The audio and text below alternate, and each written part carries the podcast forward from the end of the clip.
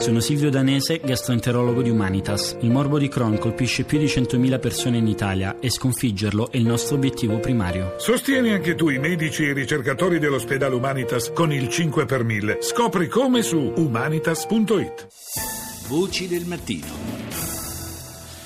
Lo abbiamo ricordato in apertura, ieri è stata una giornata di sangue non soltanto per l'attentato in Costa d'Avorio, ma eh, per la pesantezza del bilancio, direi soprattutto per l'altra strage, quella che è stata perpetrata in Turchia, nella capitale turca Ankara.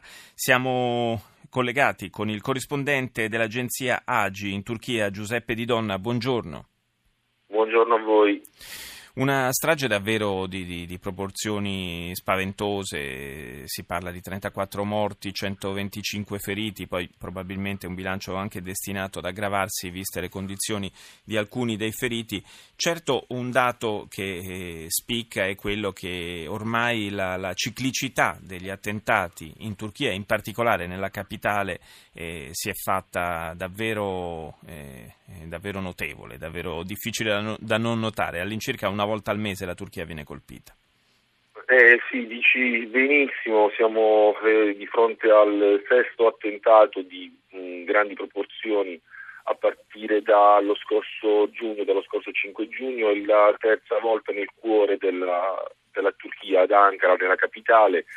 Di tutti i vari casi precedenti, tra tutti i vari casi precedenti siamo di fronte a un attentato che veramente per la prima volta sembra avere come obiettivo la gente comune. Ecco.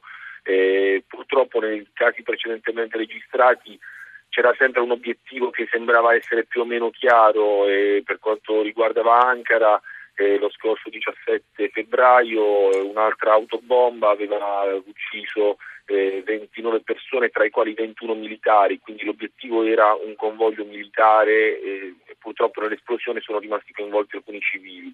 Nel caso del 10 ottobre era un, comizio, un convegno per la pace, una marcia per la pace, quindi c'erano degli attivisti legati a determinati orientamenti politici, a un partito in particolare che è il partito filocurdo dell'HDP Invece questa volta è un attentato che davvero colpisce la gente comune eh, di fronte a un centro commerciale, le fermate dell'autobus, è un attentato che davvero sembra non avere un obiettivo preciso, è per questo che semina ancora più terrore.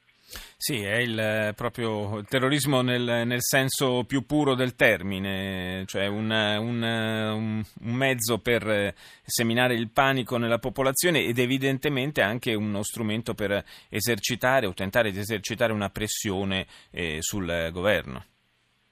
Esattamente, perché quello che succede in Turchia è mm, più o meno questo. Quando un attentato colpisce Ankara è, è, è, destinato ad avere delle ripercussioni a livello interno, ecco, a livello di politica interna.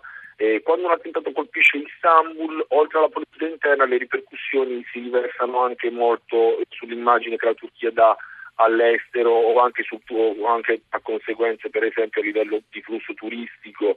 Invece un attentato nel cuore della capitale, una capitale che è stata messa lì proprio perché doveva essere inattaccabile, è un attentato destinato comunque a mettere pressione. Per il momento non sono state, eh, il Ministro dell'Interno ha dichiarato che oggi avrebbero già parlato di un possibile colpevole, ha, ha dichiarato inoltre che in, hanno già in mano delle prove, degli indizi importanti per giungere all'identificazione eh, dell'ideatore e dei realizzatori di questo attentato. Non ci sono ancora riferimenti, eh, la pista eh, nel, nel, caso dell'attentato del 17 gennaio ad Ankara, il governo ha incolpato i curdi siriani del PID. Sì eh, diciamo, eh, dando così adito a una propria linea politica eh, già manifestata nei confronti della Siria.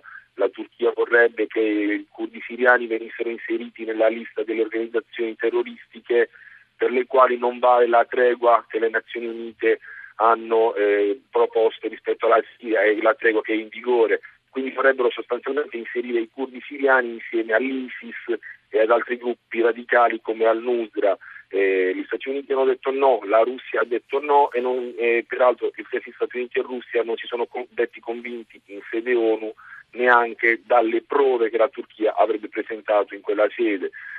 Ora, chi ci sia dietro questo attentato è davvero difficile dirlo, però eh, a livello di politica interna sicuramente le pressioni saranno ecco, rivolte verso i curdi, almeno perlomeno in un primo momento. Insomma. Sì, fra l'altro, fra l'altro in un momento in cui siamo alla vigilia della ripresa dei eh, colloqui di pace per la Siria e uno dei temi che sono sul tappeto è proprio quello della partecipazione o meno dei curdi siriani a questi colloqui e quindi insomma è davvero un, un tema estremamente sensibile in queste ore.